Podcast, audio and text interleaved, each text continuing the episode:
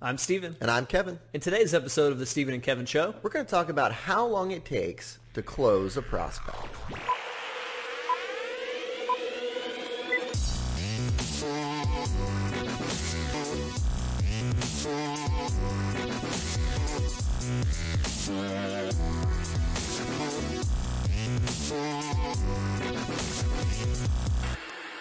welcome back, everybody. Episode number 68 of the Stephen and Kevin Show. Today, we're going to be talking about how long it takes to close a prospect. This is the casual Friday version of the Stephen and Kevin Show. I was going to say, this is Cash Friday look. You've probably never seen us uh, recording on a, on a Friday. And it's a, it's a newer policy that we, uh, we rolled out not too long ago. Uh, yeah, you could say that. The, the Oechsli Institute has been around since 1978, and our first casual Friday was uh, about two weeks ago. So yeah, and uh, you know it's nice. It's actually nice. You it's funny because because we've. I mean, I've done it for ten years. Always always dressed up for work every day, and you've done it for what um, thirteen years, and I always forget in the morning, but it's always a nice surprise in the morning. See, no, cause, not for me, because I'm like, it's a no-brainer for just general workwear. You just go right in. It's like habitual. Now it's like, oh, what do I wear? It's like casual, but not really. Yeah, well, Kevin and I were on two different sides of this Casual Friday argument. He finally won out, and we got Casual Friday. But my my impression was always like, you I, you know, Friday or not, I want everybody's head in the game, not in the weekend, in the game for Friday. Yeah. And if you're dressed casually, if you're dressed for the weekend, is your head in the weekend a little bit? and Maybe I'm on the bit. side of like, hey, let's do like fun little things so that uh, so that people working here enjoy it. You know, the whole that whole work satisfaction totally overrated. But no, I digress. It, has- it has been nice in the summer, especially. It's like 100 degrees outside. It Yes. has been nice to wear short sleeves. So All right. So um, before we get started today, we we had planned to shoot an episode around Father's Day. So we were going to open up with some dad jokes, and I was really pumped up about the idea of doing some some kind of corny dad jokes to start it off. But we never shot one, and I'm not letting that idea die. I really, I, I told Stephen as I really want to do some dad jokes this morning. You're So- like that person in conversation who you're like, hey, uh, there was really something funny I had to say to interject a while back. I didn't get it out. Can I get it out now? Yeah. And I said, Stephen, well, you have dad jokes prepared too. And he's like, I don't have any dad jokes. So I was like, well, let me at least tell my dad jokes. All right, let's hear Okay. them. Drum roll, please. Now, first off, you have not heard me in the office talking about my dad jokes to anyone else, right? For, for the record, no, I've not heard these dad jokes, so my reactions to these will be what they are. so I did go around the office and I, you know, I tested out some of these dad jokes on right. some employees, and these were some of the best ones. Are you ready? All right. First one here is, Steve, well, do you, do you want to hear a, a, a joke about a piece of paper? Sure. Never mind. It's it's terrible. That was that the joke? yes, it was great. It's terrible. You get it? It's a piece of paper. Terrible. Oh, got it. I'm like, Okay, whoa, okay, all right. Good This- one. Oh, here's, good. here's another one. Um, what is Beethoven's favorite fruit? I don't know. Uh, banana. That's pretty good. na na na na. That's that's pretty That's good. one, pretty right? good, That, yeah. was, that was that Yeah. was a winner. And here's my the final one that was a winner. Um, when I tested it uh, out amongst uh, coworkers here was, what does an angry pepper do? An angry pepper. I don't know. It gets jalapeno in your face. oh, it got a good That's pretty good. That was yeah. a good laugh. All right, that's Cool. good. The first one, I don't. I didn't get the first one, but First the other one, yeah. two. I love the jalapeno face one. That one, that one's just gold. Oh, All right. man, classics. Thank you, Kevin, for bringing some levity to this Friday. You are welcome. Well, hey, getting down to business here, short sleeves and jokes aside, uh, today's topic we're going to be talking about how long should it take to close a prospect, and why, Kevin, might you say something like this is important? Well, if you understand how the affluent, you know, go about selecting an advisor throughout that sales process, well, then you can customize your entire pipeline management process for the averages, right? So that you know that you're, you're um, in in general, you're going to be um, covering your bases there. So, like, I, if I'm, for example, let's say that I, I decide my process is four or five me- or three or four meetings, that I'm finding out that it's actually different. A lot of the affluent will select you within two meetings. Maybe I need to adjust things a little bit. I think sometimes we can get too stagnant in the way that we go about our sales process. And when you know the numbers, well, you should probably make some adjustments. Yeah. So uh, one of the first questions we asked was, how many other advisors did you consider before engaging your financial advisor? Now, you might think that the affluent are doing a lot of due diligence here, but when you take a look at our research, It, it says the opposite. Well, it shows you that they pretty much had somebody in mind when they engaged this advisor. Uh, the number one answer on this one was that they didn't consider any other advisors. 39% of these respondents said, I, you know, I had that advisor Zero. in mind and I chose them and we went forward. Yeah, uh, exactly. Um, 23.9%, so 24% said one other advisor, and then 22% said two, and then it just falls off the map from there. So, This isn't a search where they say, I'm going to line up all of the best financial advisors in town. I'm going to interview them all. We're going to go through the, the you know, uh, the, the basic, you know, dog and pony show here. Yeah. And I'm going to decide. They basically said, you know, you know, I have known Kevin through social involvement or Kevin came highly recommended by my brother or my accountant. Kevin's the guy. Let's yeah, meet. I right? think that's it. It speaks to word of mouth influence. Yeah, it really does. Second question was, how many times did you meet with this advisor in person before engaging their services? This was interesting too. Um, Number one answer was one Once. time, one time.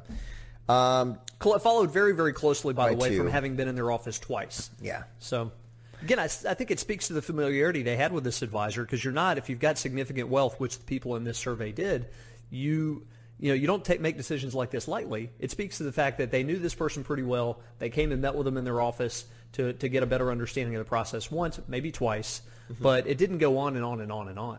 That's right. Uh, You know, uh, to, to me, it speaks. If you're thinking about it from a practical uh, application standpoint, as an advisor, you need to be flexible with your process. So, and you need to be doing checks throughout the meeting. So, if I'm if I'm in a meeting with you and I'm asking you about you know how you're feeling about everything that we're talking about, and you're saying, "Oh, really good," you might be ready to close at that point. You might be ready to go to the next step, as opposed to, and I've seen some advisors do this where they say, "Well, look, now I want you to go home. I want you to think about it." Right? Like they won't they won't make any, a decision right then and there, even if someone is ready to go. And according to our research, the majority here, what seventy percent are saying within two meetings, they're pretty much ready to make that decision. Yeah, and it doesn't mean you won't run across somebody occasionally who really goes all out in their analysis. They want to meet with you multiple, multiple times. Yeah. but it's, it's the exception to the rule. Actually, adding up the numbers, it's seventy what seven percent are basically saying that they're after two meetings they're ready to move.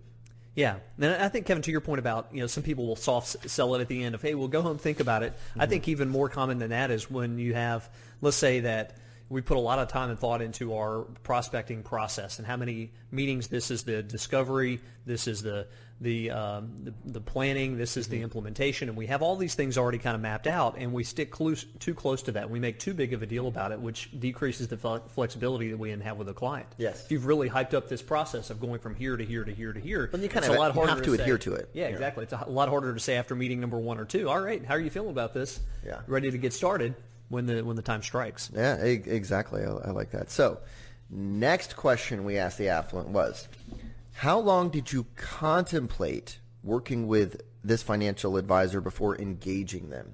So, how long did you contemplate? How long did, did, did you have to really think about it before you decided that, hey, I'm, I'm going to engage with them? This was, was really interesting to me to me too. And the number one answer is, Stephen, Within a month, Yeah. uh, followed pretty closely by within a week. So Mm-hmm. you're looking at the vast majority of people have made that decision within a month of of meeting with you. Yeah. right. Isn't that interesting? well, so I- when you yeah. when it, Get- uh, I- it- when you when you look at all this together, Kevin, one of the things that comes to mind for me is like you know when you talk to people about uh, marketing, which we do every day. It's a big part of what we do every day. We talk to people about their their their growth in marketing, and you will almost every day hear somebody say, "Well, if you get them into my office, I'm going to close them." Right. And this data says, "Well, duh."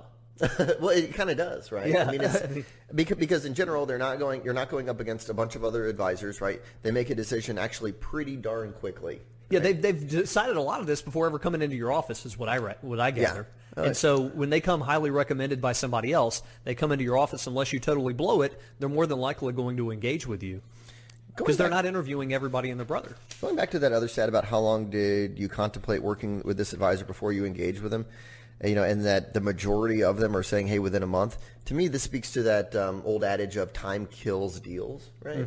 And that if the sales process drags on and on and on and on, the further it drags on, I mean, they the likelihood of them becoming a client diminishes more and more and more. So you need to figure out a way to have that first meeting or second meeting, or even if you do three meetings, whatever it might be, you need to do it quickly, right? You, you, in a in a, in a nice way, you have to push the sales process along. Uh, don't don't let it drag out. Yeah, people, you know, when, when uh, going back to that. The, the other survey question that we had about what led you to look for another financial advisor. When somebody gets in the mode of that, you want to capitalize because Yeah. it doesn't last forever, right? That level of energy that got them out of their out of their seat to call a new financial advisor to make a move, that energy fades over time. That's true. right? You've got to get them into that first meeting to the next to the next in a really tight fashion, and so we don't want it to come across as though you're forcing the sales cycle, that you're being pushy, because we know that's a turnoff. But at the same time, you want to keep things tight as, as, as you possibly can. So that kind of segues perfectly right into this last uh, last question we asked the affluent. That was, how would you classify your financial advisor sales process? Too persistent, eight percent. Just persistent enough, which was the number one answer, sixty-nine percent. So most of them said, "Hey, we feel like our advisor was just persistent enough." Now, what do you think, Stephen, makes an advisor come across as too persistent or salesy, which I know is a big concern for a lot of the advisors who are listening to the podcast. They don't want to come across as that salesy, hungry shark. Yeah, it's been a few years since we've asked this question to the affluent, which was basically what, you know, what in your mind constitutes being salesy Yeah. or too pushy. And what you find is that it's stuff that most of us avoid pretty naturally, which is over aggressive follow up, calling and emailing and texting too many times, Yeah. not taking no for an answer.